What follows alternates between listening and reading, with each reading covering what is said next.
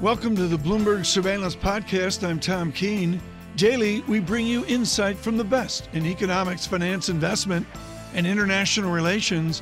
Find Bloomberg Surveillance on Apple Podcasts, SoundCloud, Bloomberg.com, and of course, on the Bloomberg.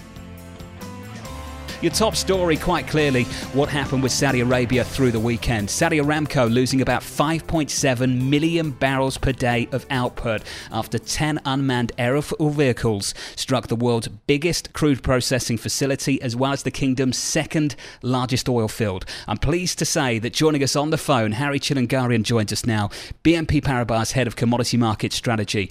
Great to have you with us, Harry. Let me begin with the first and obvious question. How long will it take Aramco to bring disrupted production back online? And as a consequence, how long can Saudi tap inventories without disrupting flows to customers? I think that's a really difficult question. Uh, right now, we don't have yet a status report in terms of damage, in particular at the Abqaiq refinery. As you know, Aramco announced on Sunday that it should produce such a report within 48 hours, so I guess we're going to have to wait and see uh, what the level of damage is. Uh, certainly, Saudi Arabia, in terms of its commitments to its customers, will be able to keep supplying the market. It has storage at its main oil terminals like Ras Lanuf, it has pre positioned oil all across the world, from Europe to Asia uh, to the to the U.S. market. So I think that uh, they could easily go a month in terms of meeting their commitments. But really, the key issue is the the level of damage at Abqaiq because that processing uh, facility is key to making marketable commercial crude uh, for export to customers. We'll talk about the geopolitics in just a moment, Harry. But the questions about the vulnerability of Aramco's infrastructure, I don't think are going anywhere, are they? Well, this uh, recent attack uh, really is an escalation in terms of uh, the ability to reach uh, Saudi oil infrastructure by, in theory, uh, Houthi rebels backed by Iran. Uh, it's a 10 strong drone uh, attack, uh, which uh, obviously has not yet happened before. The previous attacks by drones were in, in comparison were relatively low level in terms of importance. So the question really here is whether or not uh, these Houthi rebels have the means to replicate such attacks uh, in the future. So yes, we have a, an escalation in terms of geopolitical risk on oil supply, and the market is going to have to reprice that, that risk premium. So Harry, let's talk about the geopolitics. Over the weekend, Secretary Pompeo very quick on Twitter to come out and say that Tehran is behind nearly 100 attacks on Saudi Arabia, while Rouhani and Zarif pretend to engage in diplomacy amid all the calls for de-escalation. Iran has now launched an unprecedented attack on the world's energy supply. There is no evidence the attacks came from Yemen. The president has been very restrained compared to Secretary Pompeo. The president saying the following that Saudi Arabia's oil supply was attacked. There is no reason to believe that we know. There is a reason to believe that we know the culprit, rather are locked and loaded, dependent on verification, but are waiting to hear from the kingdom as to who they believe was the cause of this attack and under what terms we would proceed. What do you make of the information vacuum over the weekend and into the beginning of the week, Harry? Well, in terms of like identifying culprits, of course, uh, the U.S. was prompt to, to point a finger at Iran, uh, but the president's communication has been, as you as you just mentioned, extremely reserved, not mentioning any names, because in the end, uh, whatever conclusion they're going to reach, they're going to have to think of what would be called a proportionate or measured response to the attack uh, that that was committed. So I guess uh, again, being extremely cautious in terms of, wording, and uh, however, you you always have these differences in, in communication, and you've highlighted them between the White House being a little bit more cautious than the the, the U.S. Secretary of State. Now, in, in terms of the geopolitics, what's really interesting is the fact that this attack has really come shortly after the dismissal of John Bolton uh, as National Security Advisor, and that had lifted, I guess, some hopes that the U.S. may adopt a different strategy towards Iran, and even some speculating mm-hmm. that President Trump and Rouhani could meet at the UN General Assembly, uh, albeit informally of course, the odds of any such meeting now have changed greatly right. with the, the, the, recent attacks. Harry, we are thrilled to start our hour with you with BNP Paribas. You've been around since you and were. I'm thrilled to spend well, it with you, Tom. Harry, you were with John Rockefeller, I think, in the Pennsylvania mountains there a few years back, looking for the first barrel of oil in Pennsylvania. It's not your fa- well, it's not your father's oil crisis. Our dependency on oil is less, and as Greg Valliere brilliantly says in his note this morning, the U.S. is basically oil sufficient. And with this attack, China gets hammered. Do you agree with Mr. Valliere? Well, I would, I would say that the U.S. is not necessarily self sufficient. It has a large surplus of light oil, and a lot of its refineries are dependent on a heavier quality of oil. So the U.S. is, rather than being energy uh, independent, uh, is, is basically becoming a very large energy exporter. So rivaling in production the likes of Saudi and Russia, and emerging onto its own in terms of uh, a, uh, an exporting superpower. Now, in terms of implications, of course, uh, Saudi Arabia uh, supplies multiple countries, but the share of Saudi crude imports into the U.S. has steadily declined. And yes, China and a number of other Asian countries are highly dependent on Middle Eastern oil coming uh, through the vital passageway of the Strait of Hormuz. So I tend to say that, you know, uh, in terms of uh, relative impacts, of course, the, the, the, share of Saudi imports into the U.S. has lessened, but uh, and however, uh, Asian countries yeah. themselves are far more exposed. Yes, Harry. Some people might say we've been quite complacent about the geopolitical risk premium that should have been in the oil market. Some people might still be saying that this morning. We've had a rather big disruption to crude supplies, and that's an understatement. And yet, crude is up by what eight, nine percent. In the grand scheme of things, yeah. Harry, I don't think that's the move a lot of people expected. Well, I, I think you know when it when it comes to the price reaction, we were going to get that knee jerk reaction that you mentioned earlier, up 20% on the Asian Open because there's very little liquidity and a number of people were positioned to buy into into crude. However, as we get more reports, including from the likes of the Wall Street Journal, indicating that a third of production could swiftly return, and that that is possible yeah. because production has been shut down on a precautionary basis as well, and it really just comes back down to what is a damage assessment at Abqaiq because if the damage is modest, then uh, we should see a swift return yeah. of Saudi supplies. Yeah. Harry, great. We're all going to go back Thanks, and Harry. read Daniel Yergin's a prize here to get updated again. Mr. Tchilinguirian with BNP uh, Paribas has just given us great perspective over the uh, years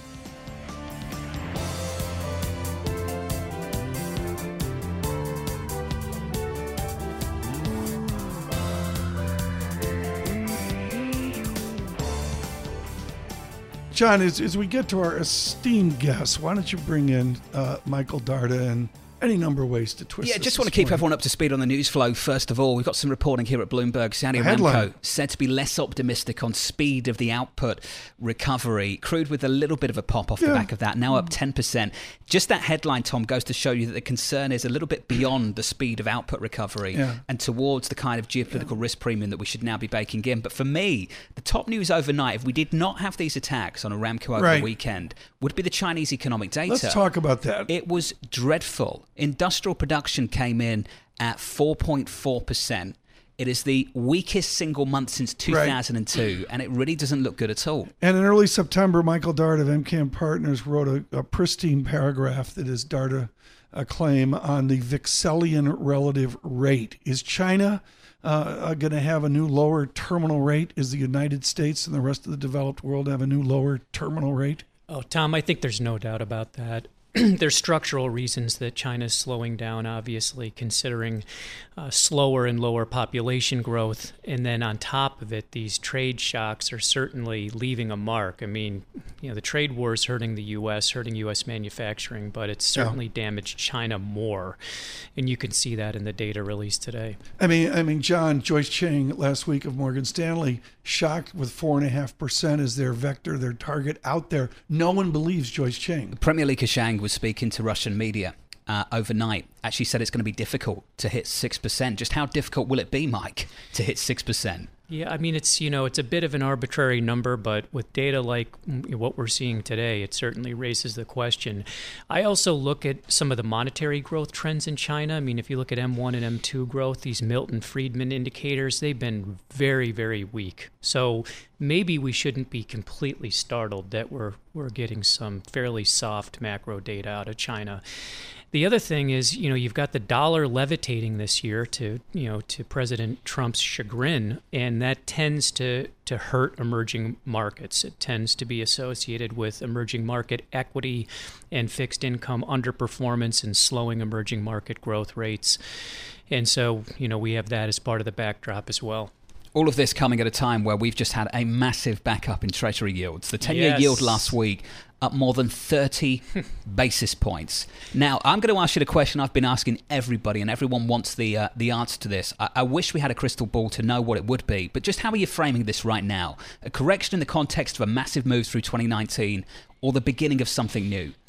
I don't think this is the beginning of, of something new. I think what had happened is, and especially if you look at that, that last leg of the drop in the 10 year yield from 2%, it was really associated with the trade war taking a sudden an unexpected turn for the worse. And so I think a combination of things have been lifting yields. One is that there maybe it's unfounded, but there is now a renewed sense of optimism that the trade war may ease, that President Trump uh, may be moving towards some kind of a deal, even if it's a minor deal. There were also fears of a hard Brexit. Those fears have receded to some degree. Uh, and the macro data in the U.S., while it's certainly yeah. not super robust, we're not falling off a cliff. And you saw that with retail sales okay. this past week. Everybody that follows you, Michael Darda, they're going, great. Why are we near record highs on equities? I mean, how do you just flip the reciprocal on uh, the new terminal value and it gives you higher equity valuations? I don't buy it. What, what's your conviction in the stock market? Well, I would you know take a more cautious stance on on equities here just given the fact that we're pretty close to the highs of the year and I still think there are business cycle risks out there. So even with this reversal in yields that John mentioned, you still have the treasury yield curve inverted. This will be the 17th consecutive week you know, if, if today's action continues throughout the balance of the week, where the ten-year yield has been, you know, has has been inverted vis-a-vis the three-month T-bill, so ten-year yields being below T-bills in a sustained fashion, you know, has preceded every recession going back to the 1960s, and so I do think there's certainly call for some caution here on risk assets. What do you make of the argument, Mike? Just to round things up that maybe we got too pessimistic. That if you look at the global surprise indicators, finally we turned positive in the last couple of weeks. That the estimates, the forecast just got too pessimistic versus the reality of the actual data that was coming through. Yeah, I think that's that's a totally reasonable argument. Um, I mentioned that big fall off from the two percent level in the ten-year Treasury yield seemed to be associated with a lot of pessimism centered around the trade war and, and some of these other um, global factors that and forces that have been creating a you know falling confidence. So if those reverse, you'd expect the bond yields to to reverse. The question is, do we keep running up from here in yields? And I'd be a little more skeptical or cautious on that view. Well, Michael Darda, thank you so much. Greatly appreciate it. MKM Partners. Too much news flow, too little time to talk. We'll get a a longer discussion here with Mr. Good Darda to see you, Mike. As soon as we uh, can.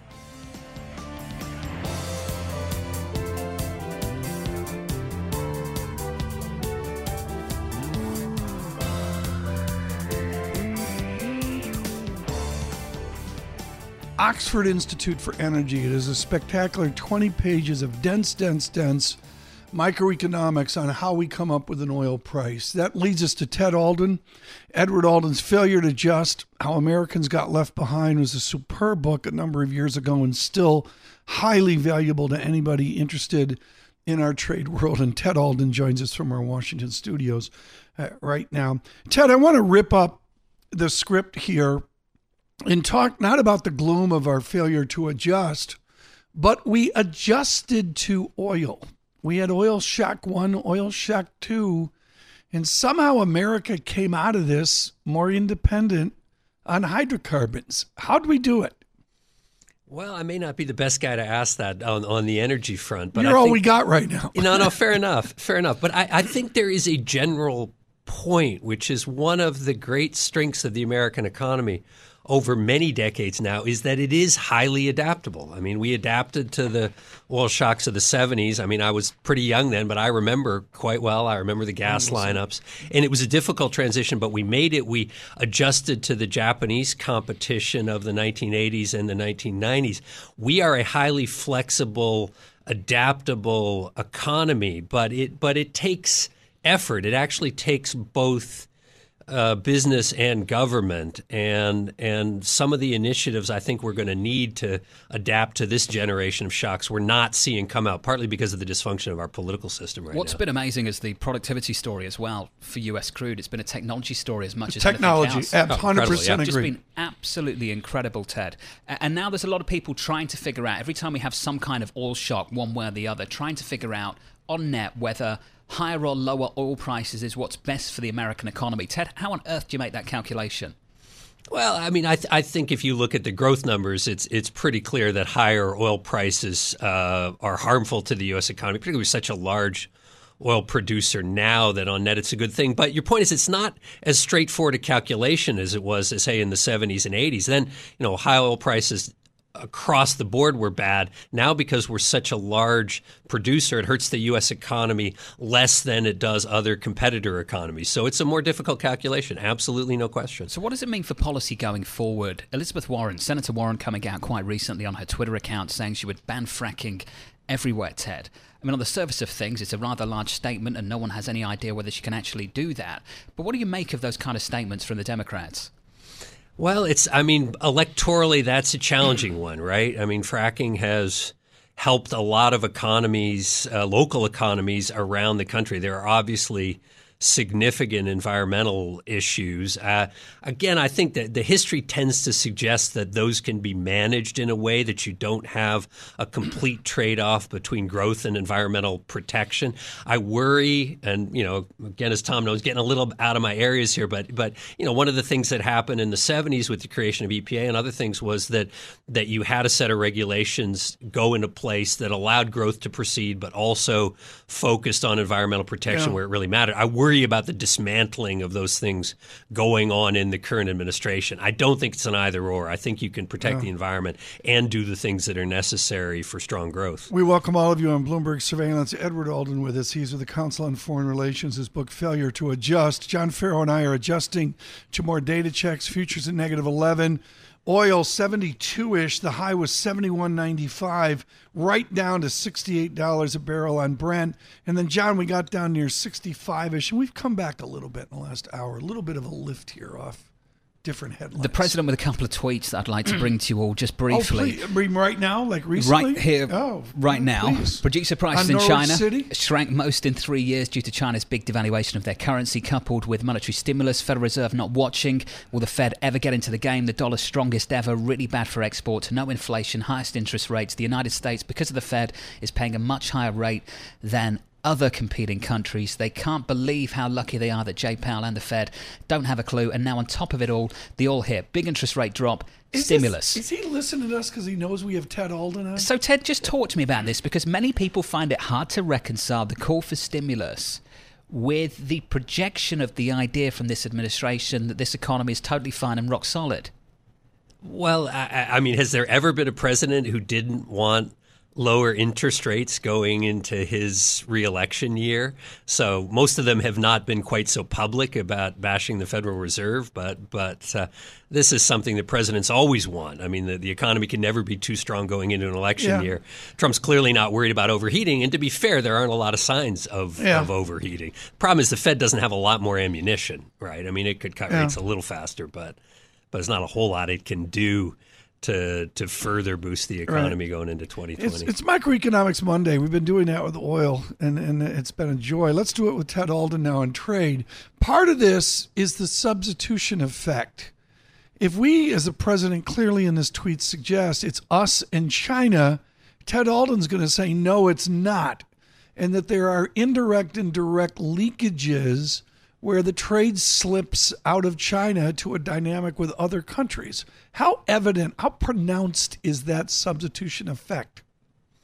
Well, you're seeing it certainly in, in Asia, particularly with the growth of exports from Vietnam. And, and you're seeing this administration now target Vietnam and say, oh, you know, Vietnam's trade surplus with the United States is soaring. That's a problem we need to do something about. So, so that's been the most significant kind of leakage we've seen already. But it will certainly grow if the if the trade war continues. In a lot of ways, we're still in the fairly early stages here because what's at stake is long term investment decisions by companies. Are they confident that they can continue to export from China to the United States? If the answer is yes, they probably stay put. If not, they have to think about either relocating existing investments or where they make future investments. So, so there's a very long tail on this.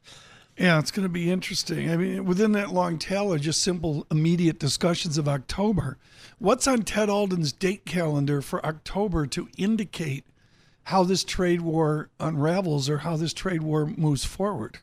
Well, you know, I always hesitate to say that, you know, the next round of negotiations is the critical one, but I, I think the one coming up uh, between the United States and China in October is critical. The last couple of efforts to restart the talks since they broke down in May have been catastrophic failures that have resulted in further escalation. I think if there's going to be any sort of reasonably durable truce, it's going to have to happen at this October meeting and then maybe be cemented yeah. when Trump and Chinese President Xi Jinping meet at, at APEC in Chile in November. So I think, I mean, clearly the markets are going to be watching this meeting very closely. Yeah. They are hopeful now because of the gestures on each side, the Chinese deciding not to further raise tariffs on yeah. agricultural imports, the uh, Trump delaying the, the, the next round of U.S. tariff increases. So it's a big meeting, clearly. Ted Alden, thank you so much. Greatly. Thanks, Ted. Uh,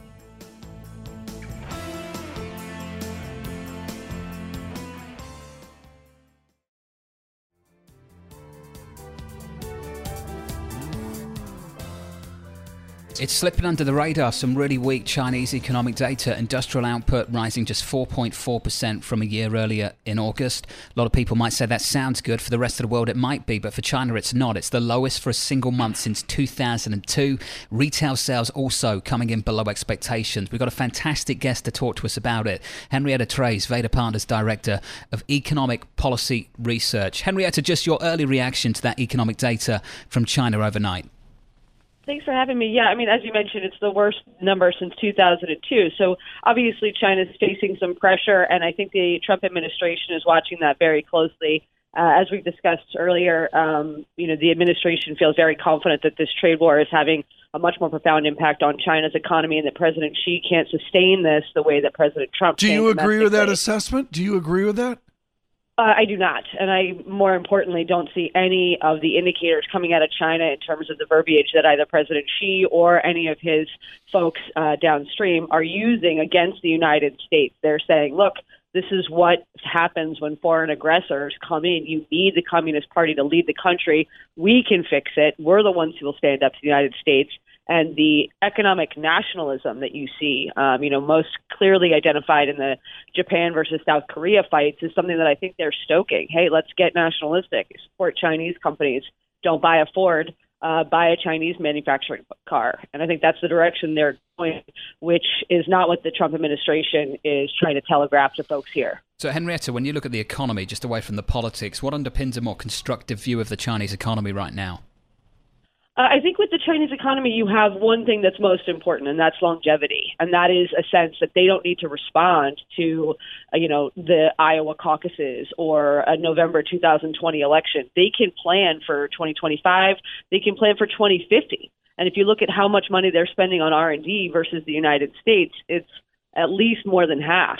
Uh, I think I think it's double actually, um, if not triple. So they're focusing on you know what's happening next. This is a near term blip. This mm-hmm. won't always be with us. We have manufacturing. Now let's work on innovation. You know they're already beyond this. Where is the Navarro theme in the White House? I mean, if you you beautifully frame out the dynamics of China versus us, and we've had the reports of sub six percent GDP, et cetera. How does Dr. Navarro fold into this in influencing a president who has his own policy, his discrete policy on trade? You know, that's an interesting question, and I, I really wish there was less of a focus on Peter Navarro as this sort of outlier in the administration. USTR Lighthizer has created the nuclear bomb of these tariffs. He went through the Section 301 investigation for a year and a half before he published it. He gave us all the tools of this trade. Um, President Trump has very long held that China is an aggressor. and has been stealing our IP. And I think that there are folks way downstream from that at the State Department, at Defense, um, and you can see that in the CFIUS work and Treasury stuff that they're working on. The State Department just last week rolled out a draft set of guidance for anyone using anything that has any kind of surveillance capabilities, whether intentional or not. If you can have an audio or a visual surveillance of any uh, American in anything that you're developing, they want to crack down on it and make sure it doesn't get exported. So I think it's a, a misread to think that this is right. just one guy steering the ship. It's John wants, deep. John wants to jump in here, but to be clear here, you're saying Mr. Lighthizer and Dr. Navarro are much closer together than we think? Uh, yes, absolutely, and a whole bunch of other folks at the administration. I mean, you can't you can't say that only one guy believes this is true if the other guy is the one who's creating the, the legal framework for putting the tariffs on to to substantiate the claim that you know Mr. Navarro is making. And to some degree, that very same mistake was made last week when John Bolton left the White House, and many people assumed that maybe we'd have a change of direction with Iran. And then you saw Perfect. how quickly Secretary Pompeo was to tweet over the weekend and blame the Iranians for what happened. Henrietta, what is your view on what happens next, just with regards to Iran going into the UN General Assembly over the next week? Um, well, there's definitely a lot of data gathering going on right now. Uh, I assume that you know the big eight on Capitol Hill have been briefed. There'll be armed services and foreign affairs briefings. Um, Saudi Arabia will have to clarify exactly how much has been clamped down on. Um, the Iranian meeting uh, seems pretty clear from Iran's side anyway is not going to happen with President Trump. So I guess we sort of have to take his word for that at the moment.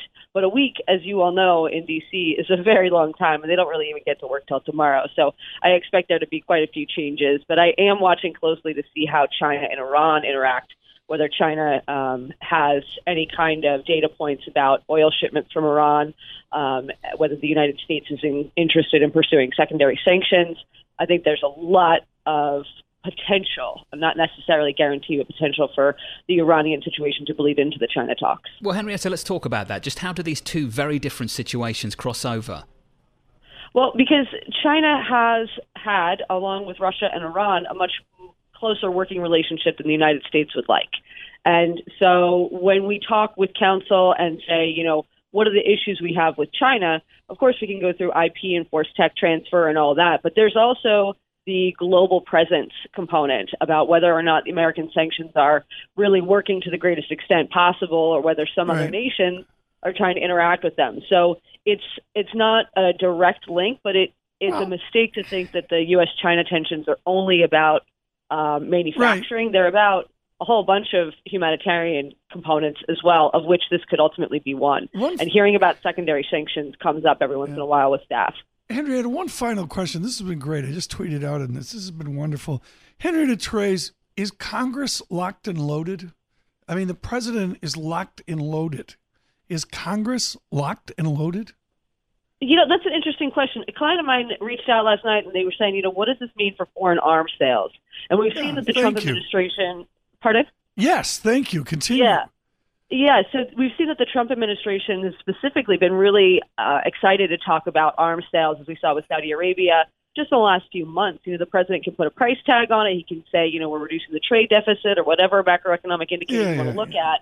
Um, and senators have been very dismissive of that. And I think that this is a situation that is definitely short of locked and loaded, but could be an important convincer, particularly if there's sustained disruptions. If Saudi Arabia says, yo, this was really bad, we have a real problem, it's going to take us months to get this supply back yeah. online, um, that could be a game changer. this is big enough to create a locked and loaded scenario, but that does not exist at this time. Henrietta, thank you so much. Henrietta Trey, just brilliant there in China.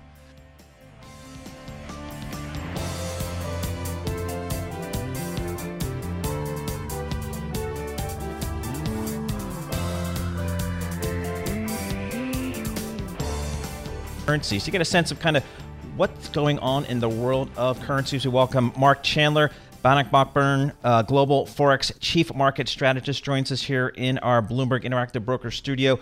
Mark, thanks so much for being here. So, again, you wake up this morning, you come in on a Monday morning, and you see oil up double digits across uh, uh, the world in terms of WTI and Brent. How does that impact kind of how you go about your week here, thinking about currencies and talking to your clients and kind of how to be positioned? Sure, you know, in the foreign exchange market, our week really begins Sunday afternoons. Right. And so we saw what was happening as the Asian markets opened up, and I think that's one of the takeaways is that typically we get a very exaggerated response reaction in Asia where you still have relatively thin markets. I think that's when we saw the oil make the extreme and where dollar yen made an extreme. And I think the initial knee jerk reaction to the FX market was to excuse me, was to uh, buy the yen as sort of a safe haven play and buy the currencies that are often seen as sensitive to oil. So that would be the Canadian dollar, uh, Norway, as well as the Russian ruble. And that's what we've basically seen. Are the markets telling you when you when you look at those currencies that this might be uh, a short term issue, or there might be a little bit more going on here in terms of supply of oil yeah, so in the long run, you know, when I really look at currencies, I tend to focus much more on the capital flows than the flow of goods. And oil is just a flow of the goods. Okay. This is what I really like about the FX market: five trillion dollars a day turnover. That means in, by Thursday in a week, four days, we need enough. We see enough turnover to cover world trade for a year. So typically, I'll focus on monetary policy and those kind of things that attract capital rather than the goods trade. You're Excuse me, I'm, I'm new. The blue button is over there. The Anthony from Sparta is saying, Tom, the blue right. button. Try to get to it before you open said mouth. I had to take the cork out of my mouth. Your wonderful book, Political Economy of Tomorrow, about the astrology of all this. One of the foundation astronomical realities, it's like Copernicus, is the dollar's linked to oil. Really? Is that still true? Yeah, so I never was a real big believer in this petrodollar type of scenario. I, I say, yeah, maybe in the 1970s it might have been an important part, but the thing that keeps the dollar as the key asset, key reserve currency, key invoicing currency is the depth and breadth of our treasury market, and that is bigger, deeper, more transparent than any other bond market, and that's what I think really is behind the dollar more than oil. Is there a dollar shortage out there? Explain to our audience when they see headlines in the the blogosphere. We're running out of dollars. Dollars are short abroad. We'll translate that. Yeah. So this is partly original sin in the in the, in the markets, and that is when countries borrow currencies that aren't their own. They don't have the printing press for. So whether it's Chinese companies borrowing dollars, emerging markets borrowing dollars, because it's cheaper to borrow dollars often than borrow their own currency. That because of all this massive borrowing of dollars in the last several years, people think there's a shortage. That is, those who borrow dollars have to pay them back. And so they think that there's a big shortage of dollars because these people have to pay them back. But I look at is some of the corporate, some of the corporates as well as some of the country balance sheets. A country like Saudi Arabia, for example, has issued dollar bonds. Well, they have dollar receivables. Same thing with Brazil. Same thing with Mexico. So I'd be looking when I, I think about this dollar shortage issue. I want to I want to drill down and look at where is the real imbalance. Who's got the natural dollars mm-hmm. to pay back these loans? Well, we're looking at the DXY, the, the dollar index at 98.52 today, up another third of one percent. Is there a bear case out there for the U.S. dollar? anywhere. Yeah, so I'm, I'm really in the case in the camp that says that the dollar has been in a 10 year bull market and that bull market is nearly over. And maybe we make a marginal new high, maybe we don't, but it's the process of a low or an extreme in the markets tends to be a process. And I think that process is already underway in the U.S. Just think about what's going to happen later this week. The Federal Reserve is most likely going to cut 25 basis points. The ECB cut 10 basis points last week and maybe cut 10 basis points before the end of the year. Meanwhile, we'll probably cut at least 50 before the end of the year while they cut 20. And so I'm looking at interest rate differentials moving against the U.S. Well, over time. And this is really important. This is absolute analysis versus what, you know, your acclaimed career, Marc Chandler, which is a study of relative analysis. What is the hmm. relative shock of this oil debacle for Saudi Arabia versus the the shock that there would have been in OPEC uh, in OPEC one or OPEC two, 1986, or on from there. I mean, it's a different calculus now, isn't it? I agree fully, and I think that one of the biggest changes in the last several years has been the U.S. has emerged as a premier exporter of oil. And I think that was in June that the U.S. surpassed Saudi Arabia in their exports. Saudis caught up in uh, in uh, July, August, but we're gonna yeah. we're gonna surpass them again. I think that the U.S. is not energy sufficient. We just we still are importing about six million barrels a day, but this has been a big change in the the role of the dollar, the role of the oil markets in general. Oh, we got to leave it there. Marc Chandler, thank you so much with Bannockburn uh, this morning. Greatly appreciate it. Thanks for listening to the Bloomberg Surveillance Podcast. Subscribe and listen to interviews on Apple Podcasts, SoundCloud, or whichever podcast platform you prefer. I'm on Twitter at Tom Keene. Before the podcast, you can always catch us worldwide on Bloomberg Radio.